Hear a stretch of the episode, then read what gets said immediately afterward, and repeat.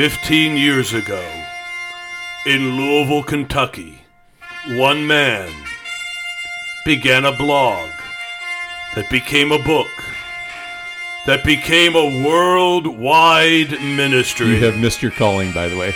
The story of Practical Shepherding, 15 years in. That ranks up there with when you walked in one day playing Hail to the Chief as the president of Practical Shepherding. Absolutely. To a board meeting. I mean, we don't do intro music or anything, but now I think you've set a new precedent for us. There we go. We're going to wonder, what is this? So welcome to Trench Talk, Practical Shepherding. I don't even kind of remember how I start this thing after that. We've started a new trend. This is Brian Croft with Jim Savastio, and special episode today. And that is that we are celebrating 15 years of ministry at Practical Shepherding. That is hard to believe, and so we wanted to give just one episode to reflecting a bit, Jim, because you have been a part of this from the beginning. So Not many people can say that, and for some reason I haven't run you off yet. So you have you hung in there and been the president of Practical Shepherding since the kind of the official inception of the ministry.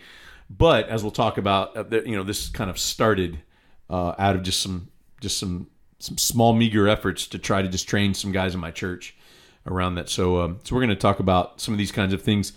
Practical Shepherding started in 2008, and then we a few years later formed a board and official nonprofit about 4 years in, and then we just kept running, and you became the president of the ministry at that point, and have remained so. But we have been able to do a lot of fun things, from writing together to obviously this podcast. Most probably know you from this podcast, Jim, wouldn't you say? Yes, that would be correct. So where do we start? Where do we start as we're kind of just trying to reflect on these 15 years and all that God's done, all that's happening? Brian, I want to just start a little bit just talking about how, as an outsider, how I first saw this ministry take shape. Okay. As we sit here in our lovely little facility on Waterson Trail in Louisville, Kentucky, I don't know why it never struck me, Brian, that just right out the window, you're right, yeah, across the street is a Mexican restaurant, El Nopal. That's free. That's free promotion, by the way. We didn't get paid for that. We should at least get some chips for it. Is where we first met. Yeah. That it was right there. That's the actual location. And we were talking earlier that we were going to put like a little plaque like they have at that pub in England where Tolkien and C.S. Lewis. I think it's time. I think right there. Yeah, in this spot, Jim Savastio and Brian Croft first had tacos together.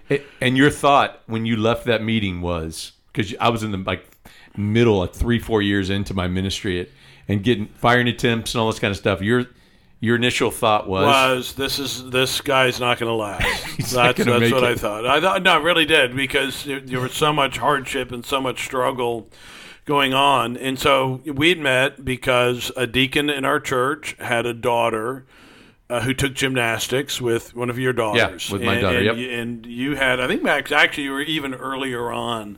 I'd have to look it up to remember what the exact date was that we first met over there, but it was 20 years ago or about more, 20 years ago. that we first met.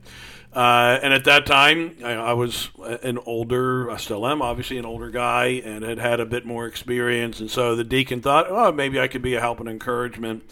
I didn't realize, obviously, all that would happen and the friendship that would develop, but we would wind up just getting together every couple of months. I'd give you a call, or you'd call me and say, let's grab some coffee, or let's meet somewhere, and just get updates. And so I was aware of the firing attempts. I was aware of your desire, your determination to introduce change into the church. And then all of a sudden, one day, I think I was checking out Challies or something like that, as I do pretty much every day, and I saw a link with my friend Brian Croft, and that you had started the blog at that time. And I realized, and we hadn't been together maybe a few months, that we hadn't seen each other, and I realized that the Lord is helping and stabilizing and growing your ministry, and that you were beginning to have a voice. And so I think I contacted you shortly after that and just told you I'd seen that. and maybe had seen the new book on Visit the Sick, and was encouraged to see that you were persevering and that the Lord was using some of your hardship to give you a platform, a modest platform, but a platform nonetheless, to speak into some other men that were wanting to go into ministry, men were being drawn to you, men in ministry were being drawn to you for counsel and also for encouragement, because I think they knew you'd been battle tested. They knew that you were somebody that had persevered and stuck with it, and I think that phase of your life and ministry began out of that matrix of difficulty, a difficulty that you would have never wanted, never desired, never encouraged anybody to go into, in a sense, and yet it was, as the Lord often does. I think you said earlier, the Lord doesn't waste any ministerial scars, and those things became the basis of what would eventually become Practical Shepherding. Yeah, that's a good take on that. I, by the way, reflecting on the restaurant, the place we met over here, one of the things that was really meaningful for me is when you preached my last Sunday at Auburndale. Yeah. And it was a very meaningful moment for me for you to tell that story to the church, and like, he's not gonna make it. And 17 years in, you were able to stand up and in front of me in our church on my last Sunday and say, see? And it's like, you made it. Yeah, that's right.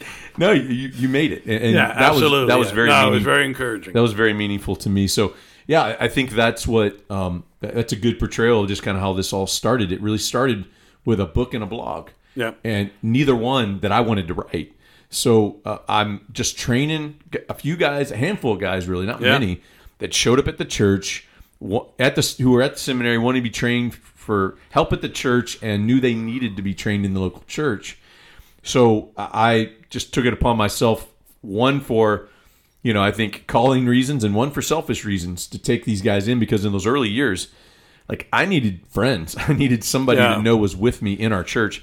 So I selfishly brought these guys along with me just for care and help. And then the other reason I did, though, is I felt an enormous call to want to train up young guys for the ministry. I had not been mentored well in the churches I served in up to that point, and God used that as a way. When I went to pastor this church, I just I told the Lord, if you send anybody my way, I will do all I can to train them so they don't have to learn the hard lessons the way I had to learn them. And Brian, a couple of things I want to bring out from this, because I think this is something that may be encouraging to other guys. You don't have to wait till you've been a pastor for 15, 20, 30 years before you can start investing in somebody. That's exactly right. An older man is simply that. They're an older man. It doesn't necessarily mean an old man, but an older man, somebody that has done some things, and you may be more modest in some of your proposals, Brian. You may be stronger in some of the things you say now, 15 years down the road, than you did when you were in your early 30s, right? And so, even I look back, I was in my early 40s then. Right. You look back on that, and so that's one thing. The other thing I want to just ask you about this. For those of you who don't know, so we're here in Louisville, Kentucky. We're in the shadow, to some degree, of Southern Seminary. There are churches in Louisville that we would call seminary churches, where they have dozens, and in some cases dozens, of students that come to their church. We're not seminary churches. We do have students that come. For your church, the church at that time, so Brian, we're going back 15 years, or a little bit more, 16 years, church was relatively small. What was your membership at that time? Yeah, so when this all started, I was in the thick of it. 3-4 years in, 50 people maybe in our church. Yeah. So interns, guys who want to learn about ministry, and I think this is important too. They weren't coming to a guy, hey Brian, you started with 10 and you got 500 people. Tell us how you did it. Right. You were pastoring I think I read again today, 92% of churches have under 200 members, something like that, or under 250 members. That was us. Yeah, so we're in the vast majority, and you were. That's not for some guys, that's a tiny little flock. For others, you know, who are listening to this, maybe that's something like, I can't wait till we get 50 members. But you didn't need to have a glowing, unbelievable story of transformation in church to feel like you had something to share. You were not sharing out of the wealth and benefit of having people pour into you, and then you felt, I need to pour into others. Like, I feel like I've had great men in my life who've taught me great things, and I feel like I want to be a good steward of that and tell other people, hey, this is what this guy told me, and this guy told me, and this guy told me. You were learning that afresh. You're a relatively young man, relatively small church. Some guy might say, well, Brian, who did you think you were to do that? Yeah. So what compelled you? Because it wasn't at that time even – you weren't in that healthy state yet that you would say that it grew to be.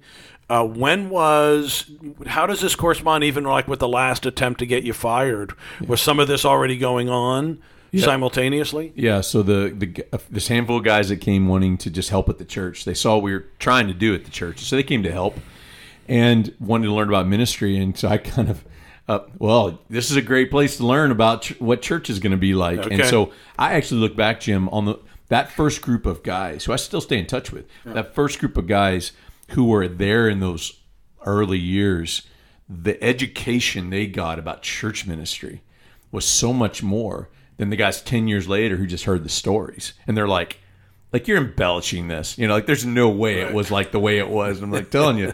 And so I would say that, it was in the thick of it with, and I just wisdom from the Lord. I wasn't old enough or wise enough to just know this on my own. And God just helped me see, drag these guys with you. You need the support, but they need to learn. This is what they might walk into. And so there was enough knowledge there to say, I'm going to bring these guys in and teach them how to do ministry in this context. Yeah. So I would take them I would take one of the guys with me, knowing somebody was going to lay into me when I go to their home and try to talk to them about something. I thought that's a great way for them to learn. So, but I just had a heart to want to love and mentor it's just pastor's heart. And, but God really gave me a passion for it, even at a younger age, even when I was younger. And I had been in the ministry almost 10 years by then, in some really hard, dysfunctional situations. I had learned a lot of hard and bad ways to do ministry, which is kind of a good education. You just don't think that's what's going to happen. So I'd start pouring into these guys. It needs to be said, like, I never went into, at any point, going, I'm going to start a ministry and call it Practical. Like, the first 5 years of this was, I fought against it. Like, I'm committed to training my guys in the church, but then I'm dragging them to the hospitals and teaching them about hospital visitation, and they're the ones saying, hey, there's nothing written on this. Will you write some of this stuff down for us? I wasn't a writer. That's not a false humility. Like, I was a terrible writer. I could barely write a sermon. I was still trying to learn how to write a sermon. So writing a book or writing a blog where you write something and post it for the world to see was terrifying to me. So I actually fought against both of these things. But because of me investing in that handful of guys, the first book came out of that, which is a 115-page book on visit the sick. And then that thing blew up on the internet. You mentioned Tim Challies. Like, Tim I owe a great debt to, because he really believed in what I was doing before I kind of knew what I was doing and saw the value in it. Of course, everybody knows the massive platform he has, and he just, like, you talk about, you saw it on Tim Challies. You know what I mean? Just how else would you have known about it? Well, at that point, I realized I needed to get in on this. I thought, we needed to be Big Eva. Mission accomplished. I thought, I'm going to manipulate this. We should start a podcast in 10 years. He'll let me be on it. So, no. So Tim was a big part of that. But in those early years, I fought against it. My heart was to just simply train guys. I knew they were getting theologically trained really well at seminary. Yeah. I knew that. But I also knew enough to know they weren't learning how to pastor people. You got to learn that in local church. Right. And so to this day, that's still my conviction. I encourage everybody, I mean, go to seminary, learn, get good theological education, however you need to do that. But that does not prepare you to be a pastor. There's other things you need to learn about being a pastor. Learn that in a church, learn that with your pastors. So practical shepherding really was an outflow of a handful of guys who I knew needed to learn these practical things that nobody's teaching them, that there are really no resources for, unless you go back and read Puritans. You know, and so when I started to realize, one, I have a passion for this. Two, okay, I kind of have a niche to be able to understand this practical area of, all right, what do you do in this situation, in that situation in the hospital or caring for widow or funeral? So it became a niche, and I started to discover maybe some gifts that God had given me. One other thing to add is, because I felt that I was young. Like, I don't recommend anybody to write their first book in their mid-30s. However, I had lived in this world. My dad was a family doc. I did hospital visits with him as a kid. Yeah, I was very comfortable in the hospital. I had learned a lot. And it's interesting. That's the first book written 15 years ago. And a lot of people can't say this. You write a book 15 years later, you want to change stuff. I stand by everything I wrote in there, because it was, the theological development was still was already there, but practically the same stuff I would affirm today. And that was a unique gift from God for me, because I think we typically are going to want to go back and change things, but because it was just such a practical nature book that launched all of this, it allowed me to still be able to stand by that. But my mentor, Jackson Boyett, the guy who did invest in me, who was my father in the faith, closest thing to I had to a spiritual father, who died 10 years ago. Jackson was the one. I kept telling him, like, I shouldn't be doing this. I'm barely surviving at my church, just trying to help these guys. And Jackson was the one that kept encouraging me. And he was 55, 60 years old, 30 plus years of ministry. He was the one saying, no, you need to do this. How did you meet Jackson? So I met Jackson through a guy from the seminary who had come to our church, and it was his home pastor. Okay. In Austin, Texas, and so, he's now pastoring that. Is he still? That guy's now pastoring the church when Jackson died. But that I always look back on that. Like, Jackson was so meaningful to me, as a lot of you have heard. But that's one of the things he did. He kind of saw this and almost prophetically could see where this was going in a way I couldn't, and needed people to encourage me in the early years to do it. All right, so question I don't know the answer to. Who came up with the name Practical Shepherding? So as the Visit the Sick book came out, and this is, it's 15 years ago, so it's important when I tell this story that this is right when the internet was radically starting to change how books were published and distributed. Before the internet, if you think about it, you either had to have your book in a Christian bookstore or you sold it out of the trunk of your car, and that's about it. Right. The internet changed all of that. And so when Visit the Sick came out, none of us were prepared. I mean, I'm a nobody author and was publishing through a nobody publisher, like destined for success, Right. But what happened is Tim and another guy named Justin Taylor, a lot of you will know from Crossway and Big Evan, and his blog. Those two guys plugged the book. Somehow got their hands on it. I didn't send it to them. They plugged it on, and it blew up on the internet, and that's how all this started. Yeah. And the internet just age is what allowed that.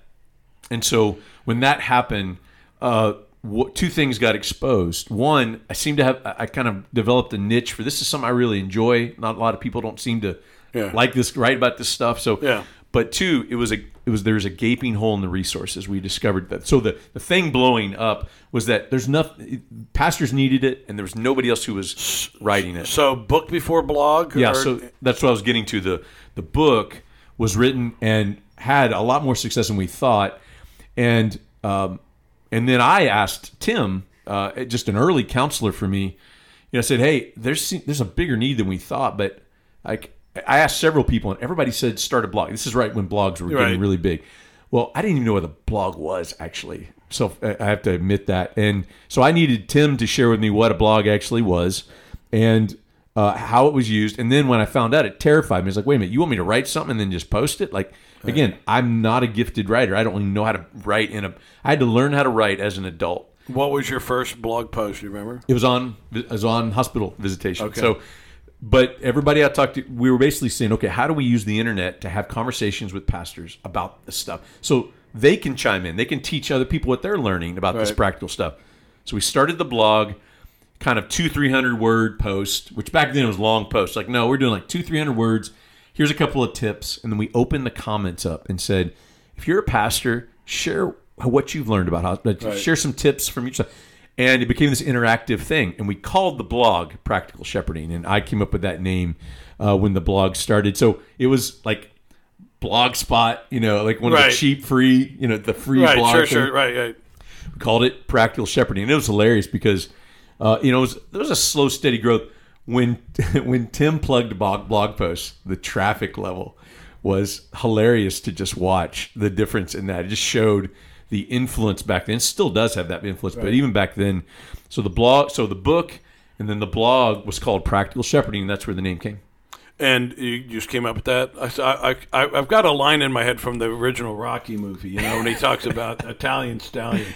I came up with that one day while eating dinner, you know. So I'm thinking remember. About you know, if you're doing like, I was eating spaghetti and it came to me. I don't remember that part okay. of it, but I do remember. I do remember. Did you run it past anybody? I like it, but did you run it past anybody? Did anybody say, "Well, that's really confusing"? I did, and it's funny because the name was really about tying it to the blog specifically. I mean, I had no thinking whatsoever. Oh, this is going to turn into a ministry, and that's going to be the name. Yeah. So it was just, you know, on those free blog spot posts. No, right. You just had a heading. What do you call it? What do you call this blog? And so that's all the thought that was given into it. But then as the thing developed, you're like, no, it kind of describes what we're doing. No, I agree. Right. When I tell people about it, and that's one of the things I bring out. Just answer. I mean, I often will say something like, it's going to answer a lot of the questions you're not going to get in seminary. Yeah. And just the...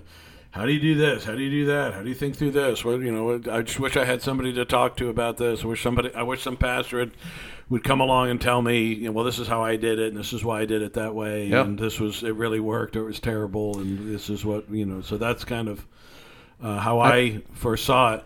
I can't remember, Brian, when exactly. I'm sure I could find the original email from 15 years ago where you said that we are looking to incorporate this and make it its own ministry, right? And would you come along and, you know, serve on the board?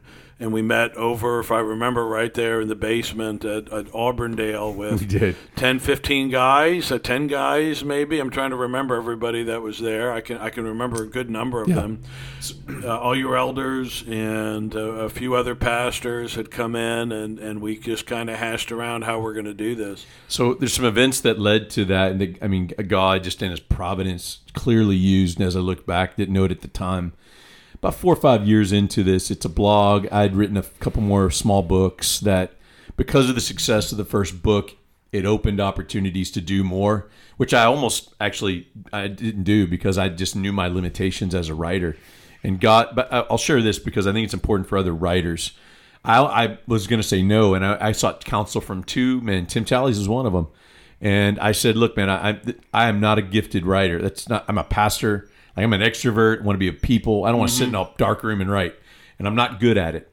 And I told Tim, I don't think I'm supposed to do this. And Tim gave me some of the most profound advice I still share with many people today. He said, Brian, there's tons of people who know how to write well who have nothing to say. And he said, the key to writing and contributing is that you have something to say. If you have something to say, there's plenty of people to help you say it. But the key in having an impact as a writer is having something to say. That changed everything for me. And God used that, I mean, in a very clear and powerful way that changed my mind and made me willing to maybe step into doing. So that's when the funeral book came out. And then the Prepare Them to Shepherd, the book about how do you raise up pastors and missionaries for the ministry in a church that has no money and no budget and no resources. So those are the first three books, and those became the next few years of writing. Then the blog just kept growing and those kind of things. Zondervan came to me to write for them through their following the blog a few years. So it just all kind of just snowballed in that way.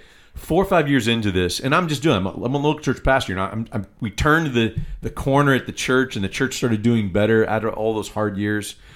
But what started to happen about 4 or 5 years in, two things happened. One is the church hit a place financially. We sent a bunch of people out in ministry all at once, and it financially crippled us to where the church was going to have to cut my salary. And so I was basically looking at going bivocational, and I was looking for jobs. I was going to go get, you know, I know you did some jobs, you know, a different odd job, just do it different times. I was just looking for a job like that. And I had two guys who had supported my ministry with this, who are entrepreneurs and just think in these ways. And they came to me and said, we appreciate the fact you're willing to go work at Starbucks to make ends meet for your family and not leave this church and stay and continue in your ministries. But we don't think that's what you need to do. We think you need to go away and seek the Lord and pray about asking God for what this really could be, what a bigger vision would be for this, mm-hmm. that God wants to do with this, but you haven't been willing to entertain or pray about. Mm-hmm. And I was challenged by that. So I did. I went away for a couple of days and I prayed and sought the Lord, and God really gave me, He really met me in that, gave me a big vision of what this could be. And I think even more so, the impact this could have if we're able to allow it to grow in those ways. And so I came back and went to these guys and said, yep, I think this is what we're supposed to do. Yeah, but I know nothing. I know nothing about fundraising. I know nothing about nonprofits and how to run them other than a local church, just a local church and things. And these guys helped me raise some initial seed money. They helped me figure out how to incorporate. You bring a lawyer in for this, bring an accountant in for this, and figure out how you're going to establish a nonprofit. And so those two things happened at the same time. And so my part-time job became Practical Shepherding about 5-6 years into the ministry and what we were doing. And that's when we're doing what you were talking about. We then incorporated a board, which you became the president of. You still serve as the president of that board 10 plus years later. All my elders became a part of that board to have elder oversight. It's the way to do that. And we brought about 5 or 6 other guys, some of these entrepreneurs that helped us start the ministry. My brother, who's a lawyer in town, he came. He was an original member of the board to be a lawyer and to help us try to think through legal aspects. And when that happened, that was about 10 years ago. And that when I was able to give kind of half my job, and this is my occupation, to this work, God really started to bless it. And then it was 3 years ago where I actually transitioned from pastoring to go full-time with Practical Shepherding. That was the first time that I was able to put both hands to my plow to this work. And what we have seen, the growth we've seen in the last even 3 years since I went full-time is this kind of, I think, caught us all off guard. And we're kind of riding the wave at this point. So before we get into some of the things the Lord's even opened up in the last year or so, describe what that looks like for you as a typical week or month. You're out of pastoral ministry now. You are drawing on some 25 years at three different churches, I think, right, Brian, and saying that but you're out of it now. You don't have the regular rhythms that you used to have. What's it look like being, I know some of it, I won't ask you this question. I'll just ask you that. So what does it look like for you? How do you fill a typical week, month of labor? And what was it like to transition from the one to the other? Yeah, so it was every week is different for me now, and so I don't really. I think the most consistent thing in my life right now is Tuesdays is kind of staff meeting days and cohort call days. So we have several cohorts that we have now. What's the cohort? Yeah, it's the we did a partnership with the North American Mission Board. It's called the Replant Cohort, and actually we're in the middle of registration for that. It's a free cohort for a whole year that I lead. Starts in January. So if you want to go to the website, look for the cohort and the resources, and you can apply. And you got to get accepted, but it's free, and you can be a part of our cohort. So we have several of those going now. So Tuesday's pretty locked in that way. Other than that, between traveling and speaking, or traveling and meeting with folks, or whatever it is, to meetings with pastors, to just running the base organization. So in less than 5 years, we went from 2 part-time people to now we have 8 full and part-time staff. And Lord willing, in January, we will move to 12 full-time and part-time staff. So when I say growth, I mean the level of growth we've experienced. So I share that because what a given week looks like for me is pretty radically changing at this point. So, but the consistencies in my life are working with our staff to help run our ministry. The cohort calls are pretty locked in. And then I'm traveling at least probably one long weekend a month to go travel and speak. So, but those who follow my travel know I do a good bit of traveling now. And that's part of the ministry at this point. But other than that, every week is different. It may be meeting with donors one week. It's always meeting with pastors, multiple phone calls usually in a given day. 30-minute slots with a pastor who just want to touch base about something. And so I try to make myself available for pastors. in those ways, and then helping the staff, try to delegate responsibilities.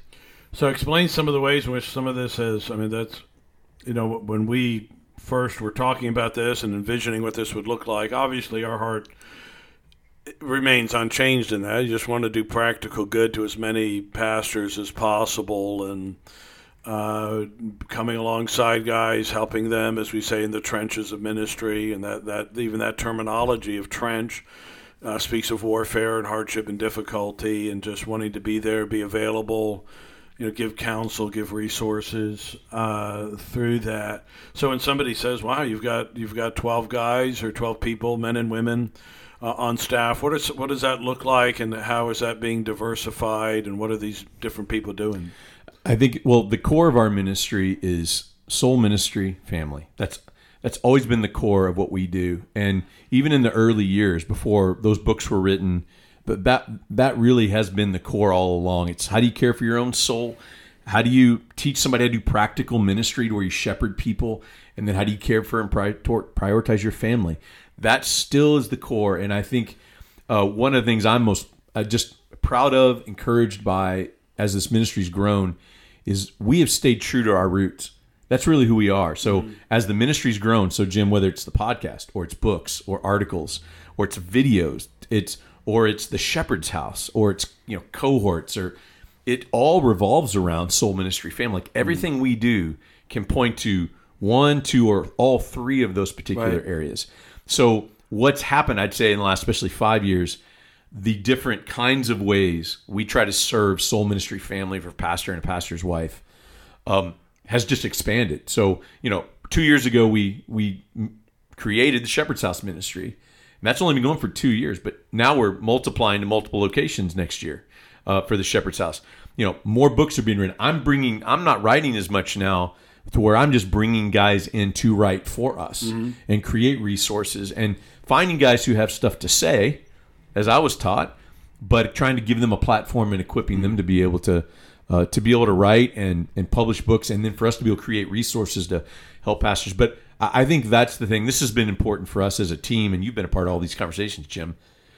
Whatever we do, however we expand, however we grow, we have to serve pastors, pastors' wives, with soul ministry, family as that in view. You have to thrive, I believe, in all three of those areas to truly thrive in the ministry. And this is what's been interesting and most encouraging. I have actually had meetings this last year with two ministries that care for pastors, much bigger and larger than ours, with so many more resources, who came to us and basically asked permission. We're shaping our vision. Can we borrow soul ministry, family in our own language? Because this is that just rings true. That's what's going on. Those are the areas we got to focus on. So it's what's interesting to me is, and I'm most encouraged by, is how God's used that. Like He shaped that in those early years. That really nobody was doing that kind of thing. And it's ringing true that that's still the core, I think, just from the New Testament on how pastors are supposed to be cared for.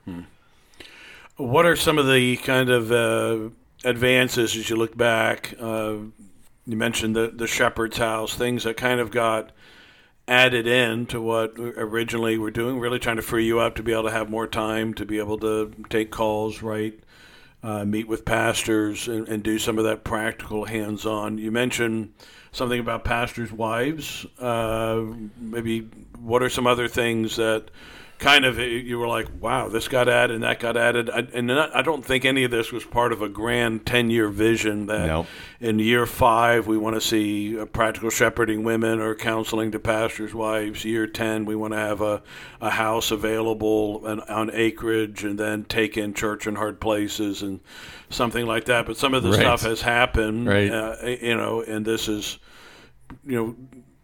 to feel like it's not too unwieldy, that it's not taking you away from our core concerns. How did you feel about taking those things on? How did you evaluate it and realize, this is part of our ministry and part of our calling? Yeah, it's a great question, especially since, like you mentioned it, one of the things we did this year that that especially taking on next year is we're grafting Church in Our Places into our ministry as under our umbrella. We started a women's ministry about 4 or 5 years ago, hired a few women to serve pastors' wives and other women in ministry, knowing that was just as big a need as the men. And we were addressing a lot of the men, but we weren't addressing the women and caring for them in their roles. And so, but I think what's important is to stay true to the roots of our mission and vision is really important. I feel like now more than ever. Because it's one thing is if I'm writing another book to make sure it falls in that category. Okay, it fits there. Right. With the expansion of all these from, all right, that was, you were part of those conversations. We spent months praying and talking and wrestling through, okay, let's just take the funding side out, how we're going to fund this. Is Church in Our Places fit in our mission of who we are? And we spent a good bit of time really wrestling through that before we said yes to that. And, you know, I think the same goes with the Shepherd's House. How does the Shepherd's House fit into all this? We don't want to get into the real estate business. How do we Right. do this? And so I think the cohorts, how does an online cohort fit into this overall vision? And so I would answer your question by, I think that's it, knowing what your core, you know, principles are and making sure you stay true to them. And then sort of ask the question, is this something we want to take on or do if it doesn't fit into that model? Even though it may be a good thing to do, we just have to say no to it at this point. And so I think the clarity around that for me as the founder of this has really helped clarify for me what to say yes to, you know, what to say no to, and how to make decisions around that. So as you look at it now, and I guess we need to be wrapping up here, what are the things as you contemplate? Hey, it's 15 years, so tomorrow night we're going to have a little open house That's here right. at our little office that we have, and have some people come by. What are you particularly, as you reflect on, that you think kind of like, Lord, who am I and what is my house that you brought me this far? You know, that this is very far from when you started at Auburndale, where you thought you'd be in 2023. What springs to your mind? I feel the weight of stewardship now in a way that I couldn't imagine. In other words, I think a lot of founders of either ministries, organizations, they maybe feel a possession of this is mine, and it's hard to let go of things, and I want to control everything, and I just don't feel that way because this has become so much more than I ever thought it would be. I'm the first to know I didn't do this, and you're the second to know I didn't do this. And it's like so I don't feel like the Lord owes me. I mean, I have just felt an immense privilege just to be a part of this, and so now as the one who still leads this, I feel a stewardship to just steward it well and use it well. That really rushes to my mind. I feel when I sit and think about it, I feel very overwhelmed by just the Lord allowing me to just watch this and be a part of it. So I'm under no illusions that somehow I did the right thing or created this and did this. I mean, you know, certainly the Lord used my passion in this and certain gifts He's given me and things, but I am under no illusions I created this. And so I feel like I'm at a really good place to hold on to it loosely. Quite frankly, Jim, the part of the expansion, I was telling a friend this yesterday who was asking me about it, the ministry expanding in this way, part of what excites me about the growth and the expansion is I feel like we're moving to a place where this thing can actually exist when I'm gone. And that's really the longing I have for this, is that this grows to a place that's far beyond me, my gifts, my abilities, and my need to be a part of it even. And I think the hiring of capable and gifted staff, handing responsibilities, letting me still do my thing and what I do. But so that's the word that comes to mind when I'm overwhelmingly grateful to God that I get to be a part of this in any way. And I feel an immense stewardship. I think we have an opportunity in the next, you know, I'm pushing 50 next year. And so Lord willing, if the Lord gives 10 years, you know, 15 years of health, and we could have a huge impact, and I want to do that, and I feel the stewardship of trying to lead this well so we can. I have a final question for you, Jim, before we wrap. Okay. So any reflections from you really, nobody has sat in the number 2 spot at my right hand in this ministry more than you and anybody else. Like you just been, it's one of the reasons you're the president, have been from day one, but you have been in the spot, not just you've written a book with me. We do this podcast, obviously, together. You've been the president of this organization from the time we officially created it. Well, couple of reflections from you as you watched all this happen. Yeah, well, I mean, I have, I guess, personal and then, more with the ministry itself. I mean, certainly for me personally, when we started off together and started just a friendship, it was more, hey, I'm going to see if I can be a help and a blessing to this young guy, to the point of much more of friends and peers, and even though there's the age gap between us and whatnot, and I feel very honored and privileged to be able to be a part of this. It certainly is open vistas to me that would not have been otherwise. My little group that I'm a part of, can be relatively isolated and doesn't always play well with others. Don't always play well with each other. And so, to realize that so much more of the friendships and the pastor's fraternal that is run out of our church, but that, would not have happened apart from our relationship and our friendship, and to see regularly 30, 40, 50, 60 guys gather together from the area and meet together and eat together and give books out and have a ministry and pray together.